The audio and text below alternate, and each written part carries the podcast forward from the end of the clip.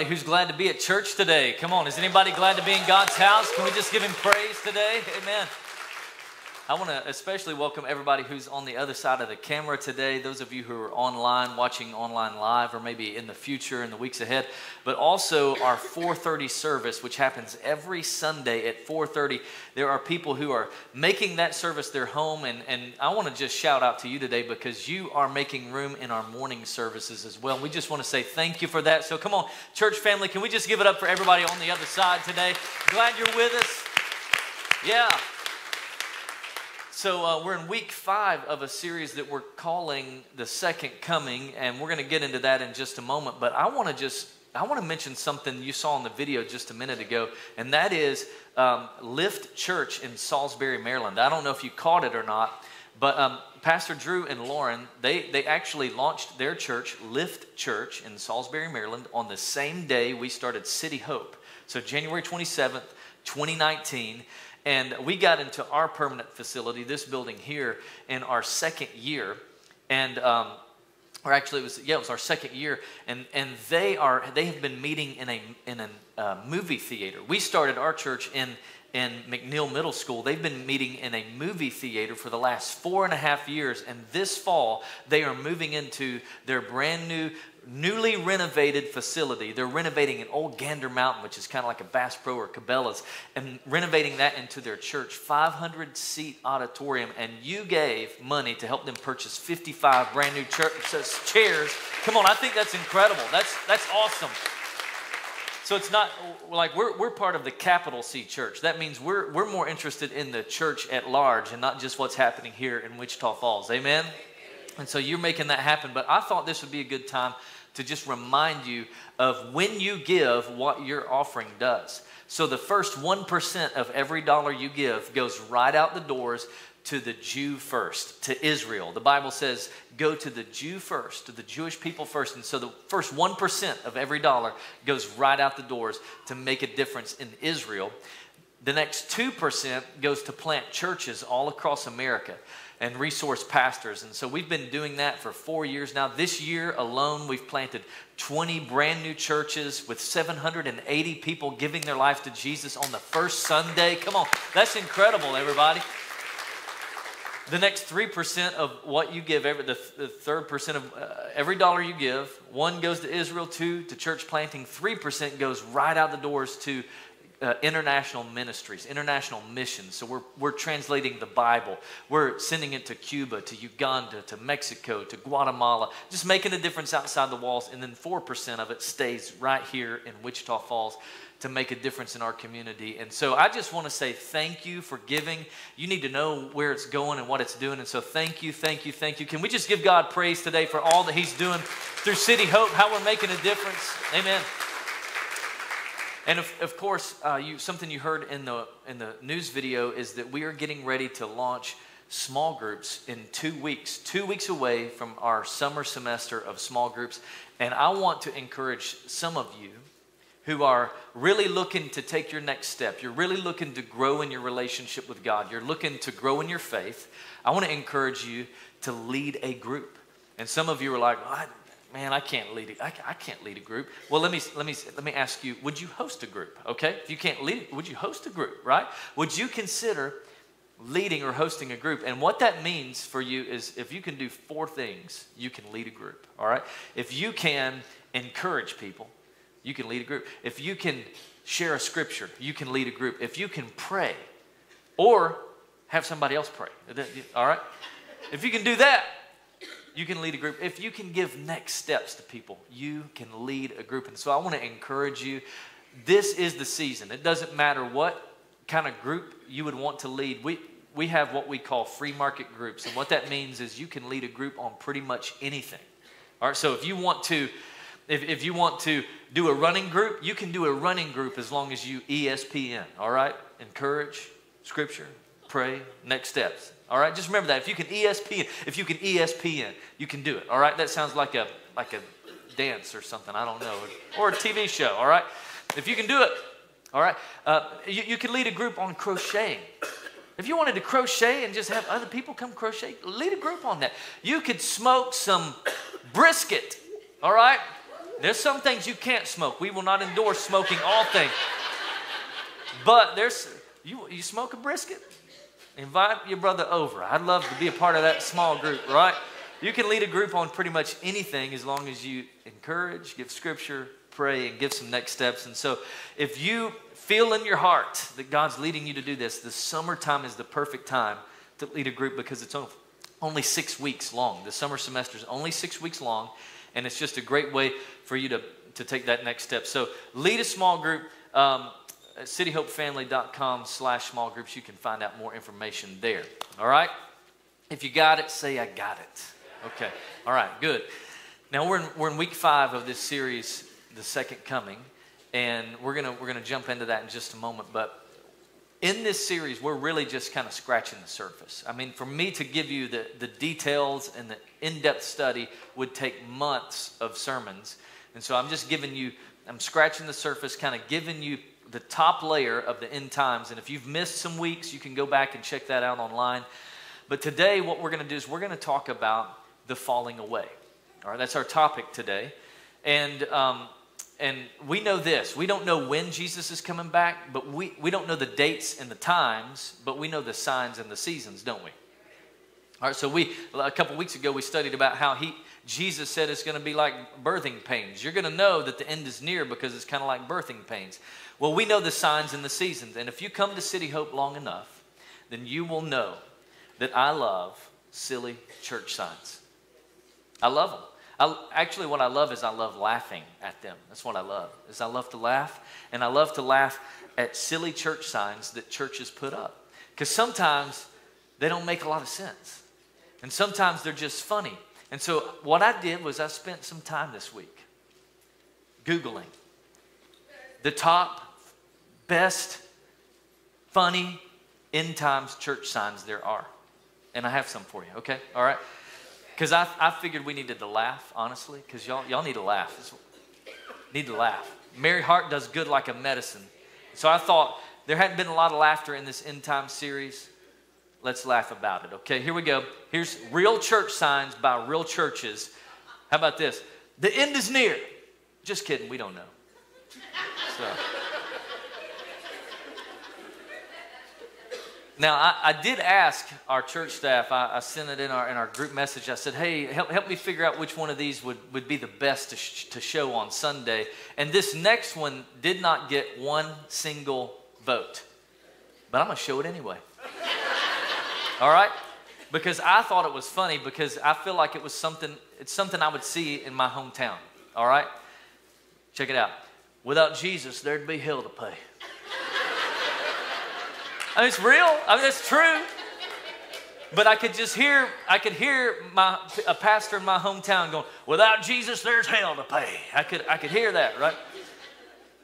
How about this one? On Judgment Day, you're going to meet Father God, not Mother Earth. Mm, that's good right there. It's, it's true. How about uh, this one? Not needed in heaven. Clock, dock, lock, glock, H&R block. No taxes in heaven. If, if, if you're a teenager yet, you have no idea what that means, right? It's just like, just no taxes. Thank God for that. This one's awesome. Prophecy class canceled due to unforeseen circumstances. we just didn't know it was, it was a prophecy class. Surely someone could have foretold the future, right? Uh, how about this one? These gas prices are why the armies in heaven are riding horses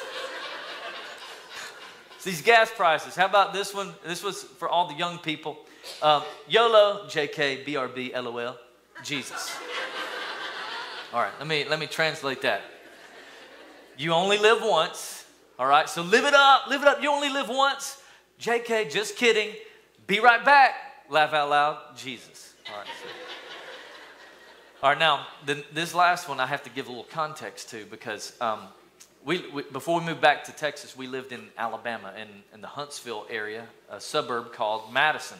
And in that area, um, there, there was a, a, certain club called the Pink Pony. All right?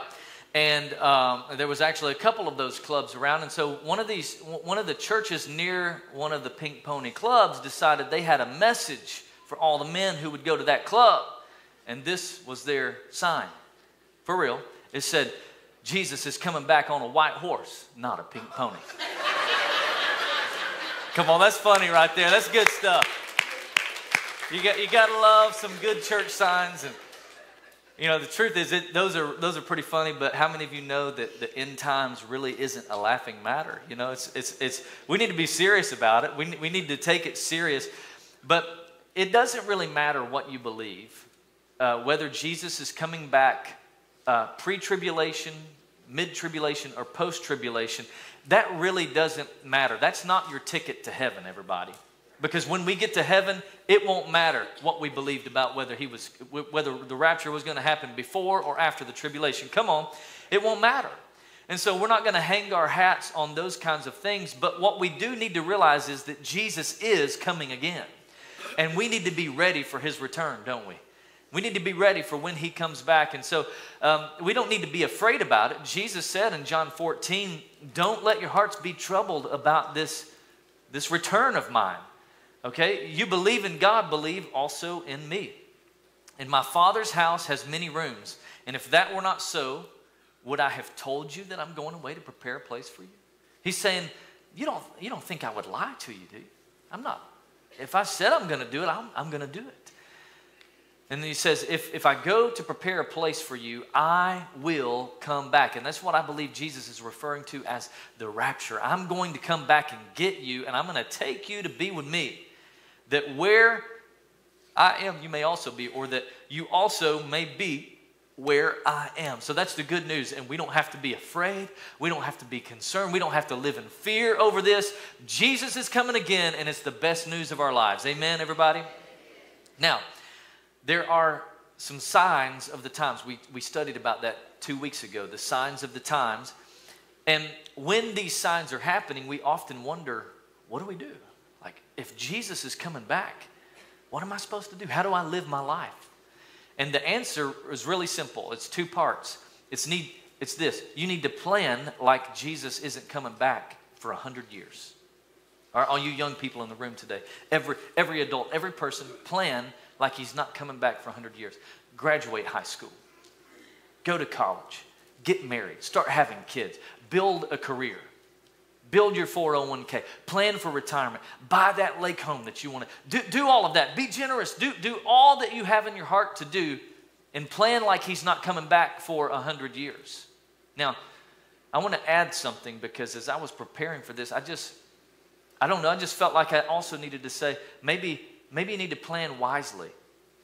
Because um, I remember in 2011, or actually just three years ago, even, we went through a pandemic, didn't we? And, and there was a season where grocery stores were bare. They didn't have enough groceries. The shelves were empty. And so plan ahead. Uh, what I'm saying is stockpile some food at your house. I, I don't live in fear over it, but like have you a couple weeks worth of food. We experienced this firsthand when we lived in Alabama. Uh, we went through what's known as the super outbreak of 2011. It was um, the worst tornadic outbreak in U.S. history over 360 tornadoes in a three day period in, in America, and the majority of those were in the southeast. Our community had multiple tornadoes ravaged in North Alabama, and we lost power at our house for seven days. Not only did we lose power, gas stations were out, you couldn't get gas. There was one gas station a few miles from our house that serviced the whole county. and the the the, the waiting lines, the, the the roads were covered up for for who knows how long, waiting to get gas. Uh, we banked locally at a local bank, and because there was no power, all the all the servers were hosted in our little community. We couldn't use our debit card for seven days. And so I'm just saying, plan ahead. You use wisely. So what we learned after that is, hey, it's, it's probably beneficial to have a couple weeks worth of food because we don't know what, what happens if there's a catastrophe, a flood, or another pandemic, and we don't have food. So I'm not trying to put fear in you, but I'm just saying plan ahead. Does that make sense, everybody? It's just wise to do that, okay? Just wise. Now, plan ahead. Plan like he's not coming back for 100 years, but live your life like Jesus could come back today. Like live like he could come back at any moment. That is, know God, choose, make a decision that you're going to that you're going to have a relationship with Jesus Christ, that you're going to live your life serving Jesus Christ, that, that you're going to find freedom, that you're going to get past the past, that you're going to, that you're going to deal with the addictions or the strongholds or the secret sins that you've got in your life. Deal with those. Find freedom in your life. Discover the purpose that God has for you. Discover why did God put you on earth? Why are you here? Why did he create you? And then go live your life making a difference, telling everybody that you can about what Jesus has done in you. Give, serve, lead, go out make a difference. Share your faith. Am I making sense to you today? So plan like he's not coming back for 100 years, but live like he could come back today, right now, okay? So, um, what we're going to do today is we're going to look at um, a passage of scripture in, in 1 Thessalonians and 2 Thessalonians. All right? So if you've got your message notes, pull those out. Because today we're going to, we're going to, we're going to be, there's a ton of scripture, and I want to just try to walk you through um, this teaching today. So Paul planted, uh, Paul planted the Thessalonian church in Thessalonia. He planted that church, and he taught them about the end times. He taught them about the second coming of Jesus. And then he wrote letters to his churches. Most of the New Testament are letters that Paul wrote to the churches that he planted. All right? And, and 1st and 2nd Thessalonians are two letters that he wrote to them. The first letter he writes, and he's talking about the second coming. Uh, in, in every chapter of First Thessalonians, he mentions the second coming of Jesus. But somehow there was confusion in the Thessalonian church. There were people outside of the church that were trying to trick him and trying to lead him astray. And so, two months after he writes the first letter, he writes the second letter, and he clears up the, miscon- the misconceptions, the confusion on the second coming of Jesus. And that's what we're going to study today. Are you ready? Okay, so if you've got your notes, get those ready because we're going to look at 1 Thessalonians chapter 4, which is the clearest depiction of the rapture for us. Okay, it's 1 Thessalonians 4, verse 15 through 18 says, according to the Lord's word. So Paul has heard Jesus teach about this, or the teaching's been passed down to him. According to the words of Jesus, we tell you that we who are still alive and who are left until the coming of the Lord will certainly not precede those who have fallen asleep. For the Lord himself will come down from heaven with a loud command, with the voice of the archangel, and with the trumpet call of God, and the dead in Christ will rise when? First. So we don't know which denomination is going to go first, but the dead in Christ will go. I'm just kidding. That was a joke. All right. JK. All right. Um, we don't, the dead in Christ will rise first. And then, after that, we who are still alive and who are left will be caught. Everybody say caught. All right, that word caught is the, it's the Greek word harpazo, um, and, and it's linked to the Latin word raptere or rapturo, which is where we get the word rapture. So the word rapture doesn't appear in Scripture, but the, the theology behind the thought does. That will be caught up, and it means to be suddenly snatched away. If you know the story of Philip in the New Testament, who was suddenly caught up from, from one place to the next, it would have been this right here. He was, he was caught up. We're going to be caught up together with them, with the dead in Christ, in the clouds to meet the Lord in the air. And so we will be with the Lord forever, and we don't need to be afraid about it. We don't need to worry about it. We don't need to twiddle our thumbs over this. We need to encourage one another with these words that Jesus is coming again. All right? Maranatha, Jesus is coming. Look to the skies. He's coming again. And so, this is the clear depiction of the rapture but after First Thessalonians, after this letter, there's people that are confused. In fact, what happened was many of them thought that Paul was saying Jesus is going to come back any minute. And so, for many of the Thessalonian church, they actually quit their jobs. They became idle, and they were just like, they were just waiting on Jesus. Literally, they just, they became idle people like, well, he said he's going to come back. Now, I don't know when it's going to be, but I'm just going to wait on him right here. I like, they, they just, they became idle, and Paul says, Oh, guys, it, it's not like that. Let me, let me give you some more explanation. Let let me remind you of some things. And so he writes Second Thessalonians to clear up the confusion, and he gives them uh, three things. He gives a panoramic view of what will happen before Jesus comes back, when Jesus comes back, and then after Jesus comes back. And that's what we're going to look at today before, when, and after. All right? And so let's go to Second Thessalonians because that's where he, he begins clearing up the confusion about the second coming. He says, concerning the coming of the Lord, the, the rapture, as we are talking about, Jesus Christ, concerning the coming of our Lord Jesus Christ and, and our being gathered to him, we ask you, brothers and sisters, not to become easily unsettled or alarmed by the teaching allegedly from us. So don't, don't, don't chase after all of these things that they said we said.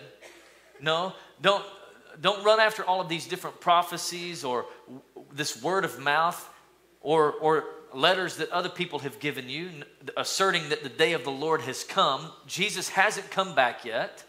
So he says, Don't let anyone deceive you.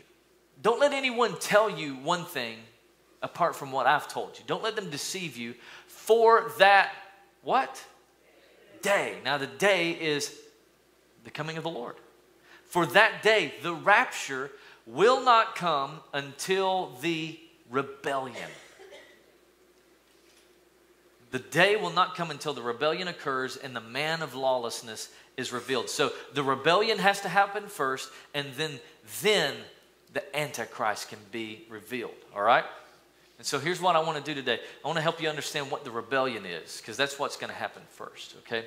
So the rebellion is the Greek word apostasy. Apostasia is where we get the word apostasy, and it means a falling away. It means a rejection. It means a turning away from. It means a forsaking of the gospel, a forsaking of God's ways. And so um, it's, it's referring to people who once believed the Bible, they once lived by the Bible, they, they used to live for God, they used to have godly standards, and they turned away from God. And so the Antichrist cannot come until this rebellion takes place. And it says that, that once the rebellion happens and then the, the Antichrist comes on the scene, he will oppose and will exalt himself over everything that is called God. And he will, everything that is worshiped, so that he sets himself up in God's temple, proclaiming himself to be who? God. He'll proclaim that He is God. All right? So here's what I want to do today I want to study what, what's going to happen before Jesus returns. So if you're taking notes, I want you to jot this down.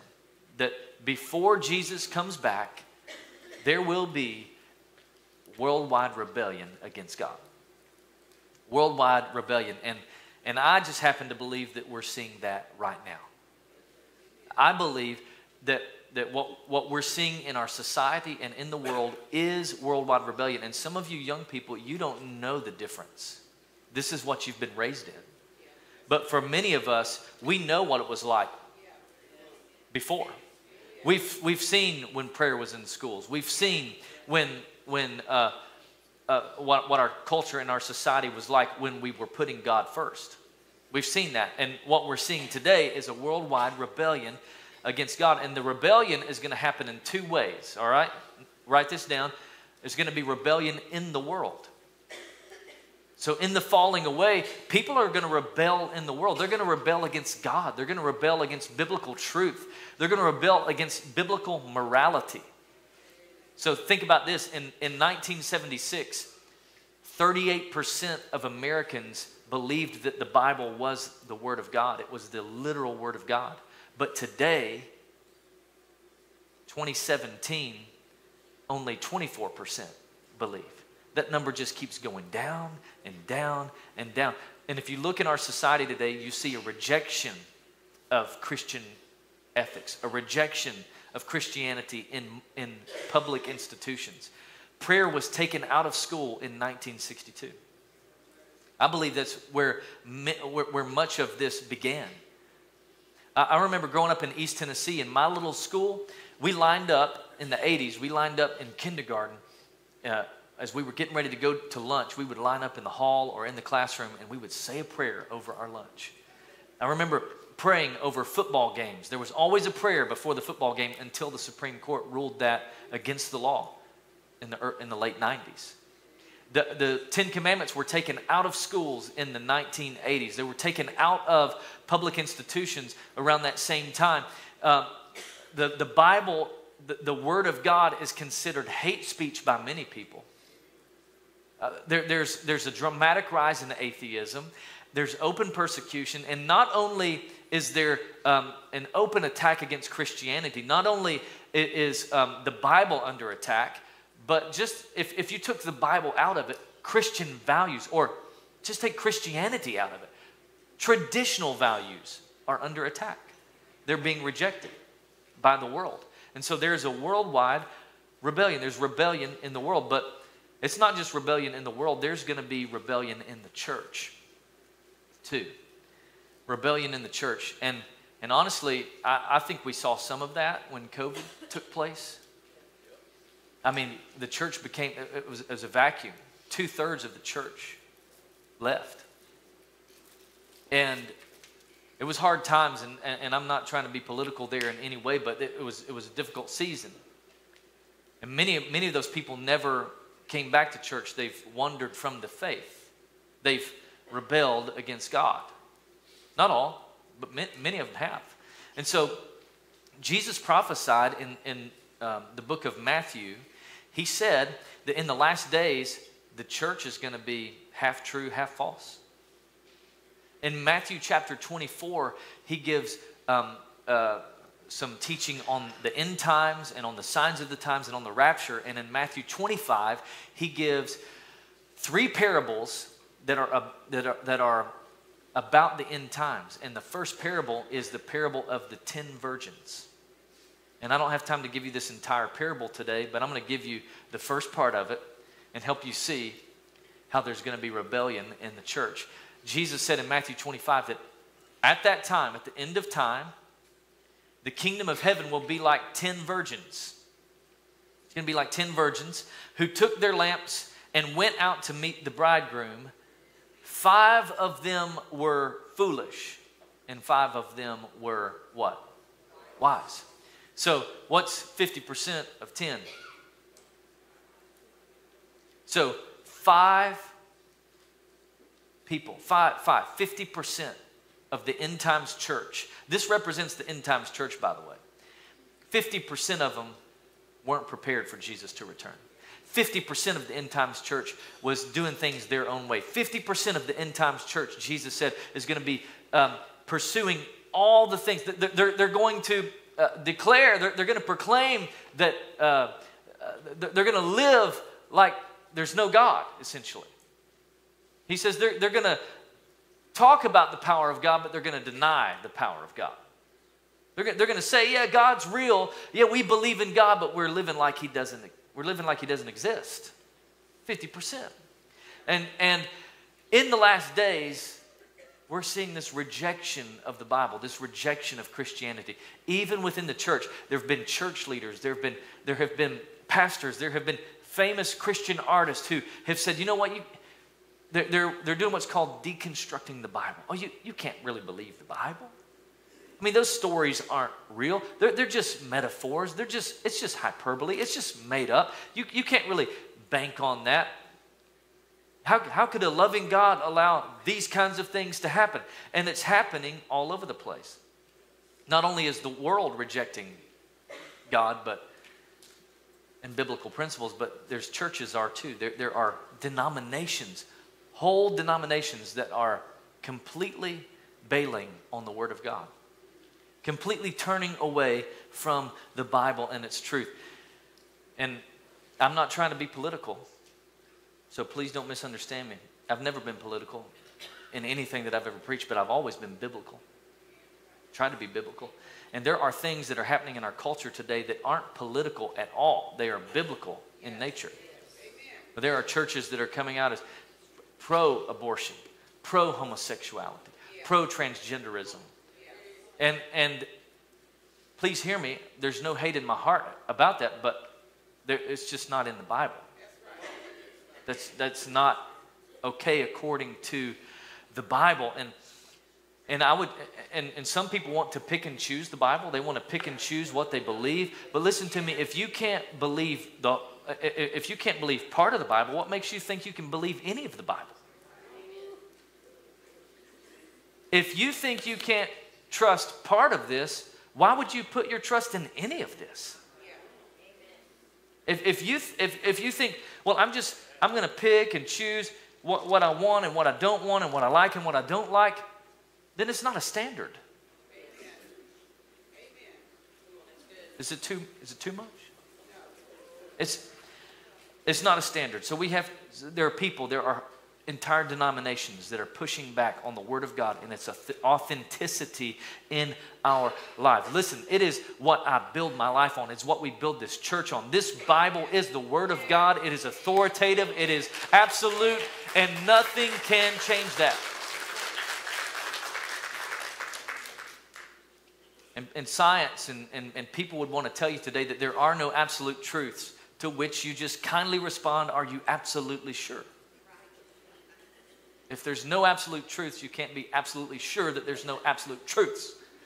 So don't tell me there's no absolute truths. I'm, I'm meddling. I'm sorry. Here's where I'm. Here's here's what I'm saying. Okay, we're seeing the rebellion take place in the church. In uh, several years ago, a denominational meeting in in Nashville, Tennessee, leaders gathered in a specific denomination. The leader got up and this is what he's quoted as saying. He said, I will not define my lifestyle or my sexuality by the four corners of this book. It is time for another testament to be written that is more up to date and written for the times that we are living in. So help us, God. We cannot turn our backs on the Word of God. This is the power of God unto salvation. It is a lamp to my feet and a light to my path. I will hide it in my heart so I won't sin against God. His Word is alive, it's active, it's sharper than a double edged sword. I'm going to live by it, I'm going to walk by it, I'm going to apply it in my life. I've got to build my life on this. The Word. It's the Word. And so, what we've got to decide as a church is I'm not going to be mean about it. I'm not going to be hateful about it. I, but I, I do believe what I believe, and I'm going to have grace and I'm going to have truth. And if the world can have an opinion about it, so can I. I'm going to stand for what I believe in, and that is the Word of God is true. Amen? We're seeing this rebellion in the church. Not this church, but in, in the capital C church, it's happening. So Jesus said there's going to be a, a falling away. There's going to be an apostasy. All right, so that's before he comes back. I got to hurry. Um, in your notes, the second thing, when he comes back, that's the tipping point. Okay, it's the tipping point. In other words, it, this is the point where it's an unstoppable change takes place. No turning back. The point of no return. The point of no return. Paul says it this way in the Thessalonian letter. He says, Don't you remember when I was with you, I used to tell you these things. So, hey, I planted your church. I was there with you. Don't you remember when I used to tell you these things? What things? The, the things about the, the end times, the second coming. He says, and, and now you know what's holding him back. What's holding the Antichrist back, the lawless one so that he may be revealed at the proper time. For the secret power of lawlessness is already at work. In other words, the spirit of the Antichrist is already working in our world today. All right? But the one who holds it back, the one who now holds it back, who is that? That is the Holy Spirit through the local church. The local church, empowered by the Holy Spirit, is holding back the Antichrist from coming. And, and we will continue to do so until he is taken out of the way until the church is raptured to heaven. And when the church is raptured, that makes the way for the Antichrist to come into full power on the earth. All right? So the one who holds it back, that's the Holy Spirit living in me and you as the local church on the earth. City Hope Church is a restraining force. Come on, somebody. And when we're gone, by the way, when the church is raptured, there's nothing left to restrain the Antichrist. There's nothing left. And so here's what happens. After the church is raptured, then the lawless one will be revealed. whom the Lord Jesus will overthrow with the breath of his mouth and destroy the lawless one, the Antichrist, by the splendor of his coming. So let me show you two things, two examples Jesus gives us about the end times, about the rapture. Okay? I'm to I'm to give it to you pretty quick, but it's found in Luke chapter 17.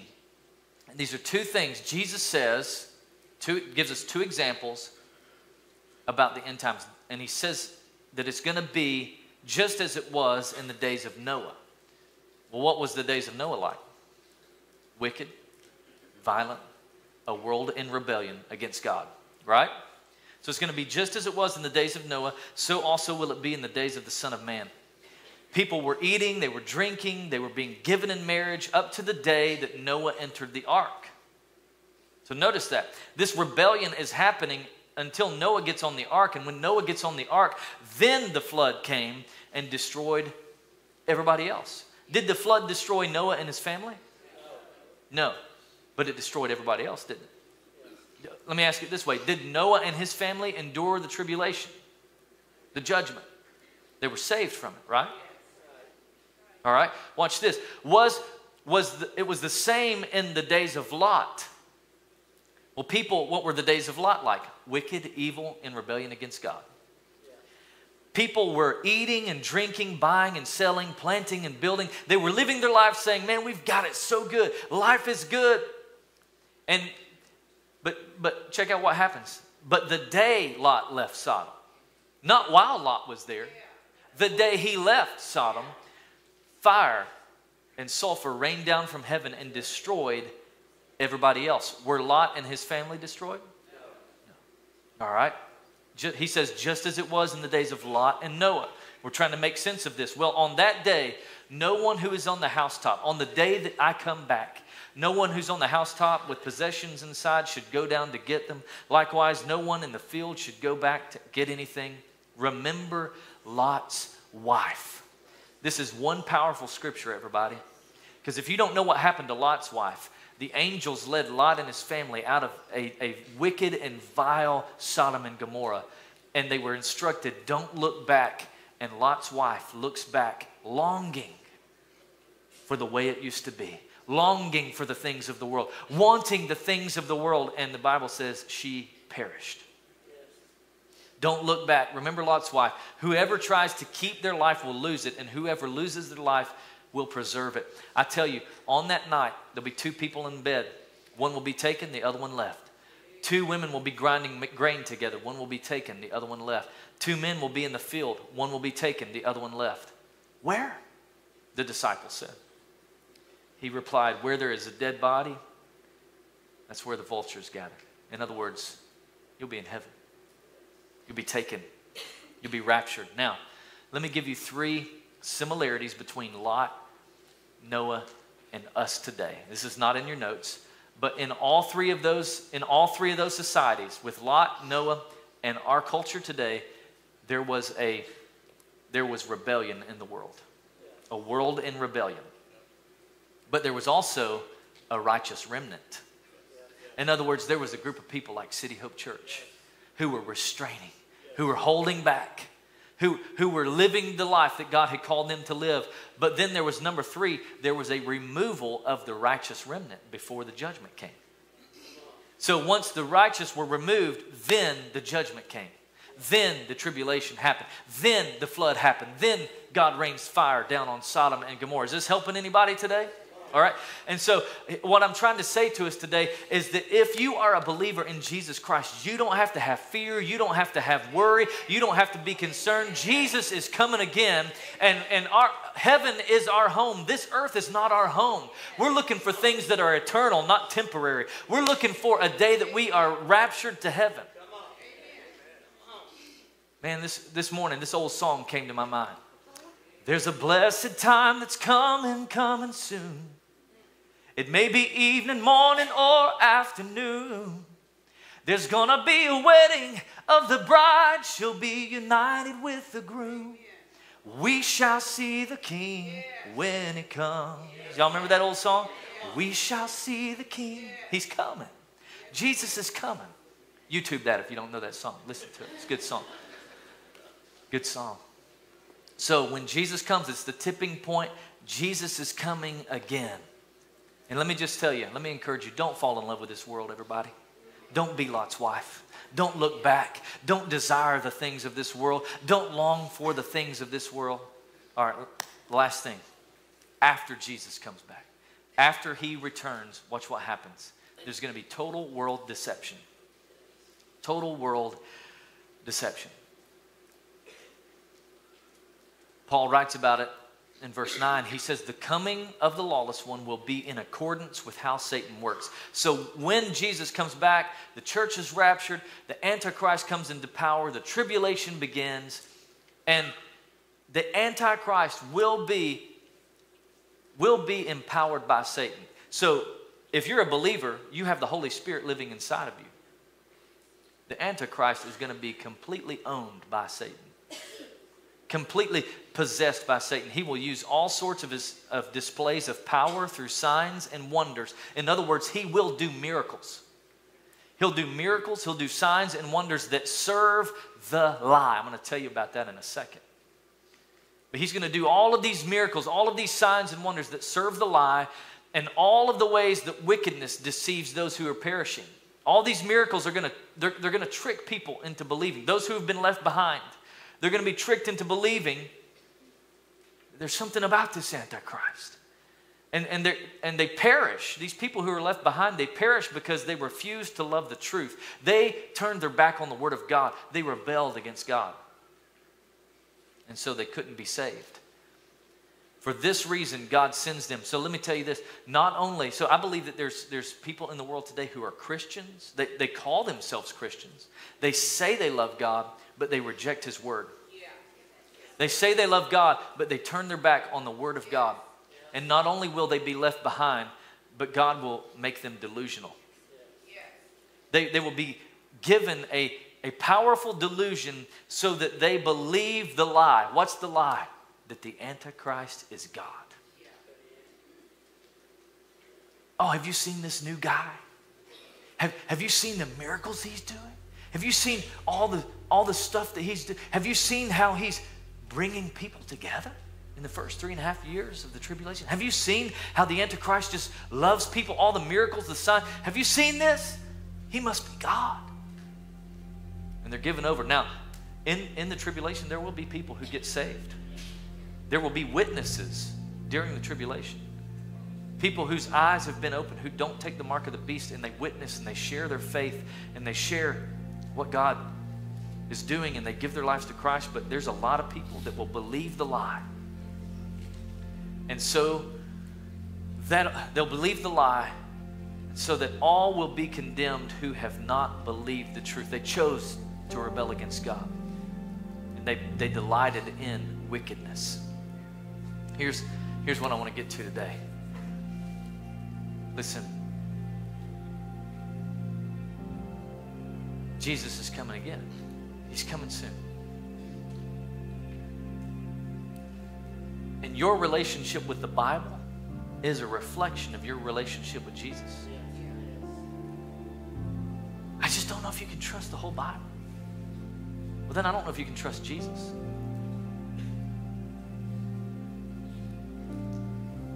But it, I don't like what it says about this sin that I'm dealing with. I don't like what it says about my sin either. But I either believe it or I don't. Are you with me? I mean, I'm just being real. See, it's, it's not about whether we like what it says. There may be times that you read it and you go, oh, that's hard for me to get. That's hard for me to grasp. I, I don't know about that but you keep believing. And the Holy Spirit works inside of you. He moves inside of you. He does a work inside of you. He changes your life. He sets you free. And that's what I want for you today. Is I, I want you to have a relationship with Jesus. But listen, if you said you loved me, but you didn't like my kids, I'm sorry, but we can't be friends. You know what I mean? Pastor Ben, we love we love you and Annalise, but your kids, I'm sorry, we're not inviting you over for dinner. We're not going out. Because if you want to love me, you love my kids. So what do I do, Pastor Ben? How do I how do I do this? All right, really quick, fall in love with Jesus fall in love with Jesus. Don't just know about him, don't just don't just know some scripture, but fall in love with him. Get to know him. Listen, you there's nothing that matters more in this life than a personal authentic relationship with Jesus Christ. That's what gets you to heaven. That's what gets you into the pearly gates. And after you fall in love with Jesus, after you say yes to a relationship with Jesus, then begin to develop that relationship with Jesus. Begin to want to know him more. This is not just a it's not just a yes to a question, it's a relationship with the savior of the world. I want to know you, I want to love you, I want to have a relationship with you. I'll go where you want me to go. I'll do what you call me to do. I'll live how you want me to live. I'll be what you call me to be. Even when it's hard, even when it's difficult. I'm going to develop my relationship with you today, Jesus. And one of the ways we say it is give God a year of your life.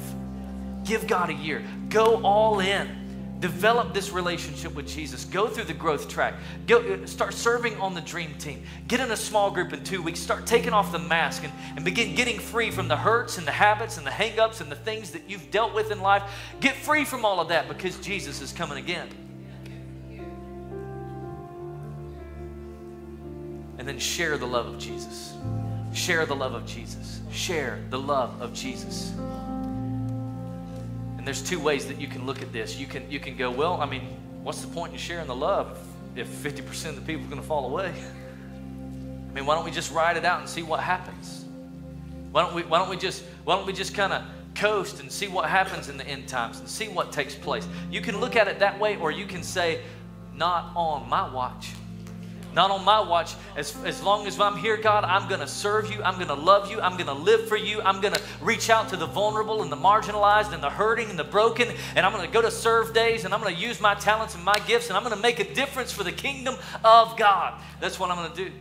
That's how I'm going to live my life. Let, let, me, let me ask you a question. How much do you have to hate people to not tell them about Jesus? You heard of Penn and Teller? Penn was uh, once, uh, he shared a video one time. Uh, both are atheists, professed atheists, don't believe in Jesus. And he said after one of his shows, a gentleman came up to him after they were signing autographs, and a gentleman came up to him and gave him a New Testament. And Penn's an atheist. But he said, Man, I want to thank you for this. Thank you for living out your faith. Thank you for living out what you profess to be. And, and Penn asked the question How much do you have to hate people to not tell them about Jesus? He said, if, if, if someone's about to step in front of a train, step in front of a Greyhound bus, wouldn't you try to get their attention? And if you believe that they're going to go to hell, if you believe that their life without Jesus Christ is going to send them to eternal punishment, wouldn't you want to get their attention? Wouldn't you try to tell them? Wouldn't, wouldn't you try to reach out to them? Wouldn't you shove them out of the way? Wouldn't you take their place? And I think that's a question for us to answer today is are we doing this? Are we sharing the love of Jesus? Not hate. Come on, we're not, we're not retaliating hate for hate. We're giving love. We're showing the love of Jesus. Amen. Would you bow your heads with me today and close your eyes? Let me ask you, what's the Holy Spirit saying to you? What's He whispering to your heart? See, I think for some of us in the room today, we have a decision to make. We have to decide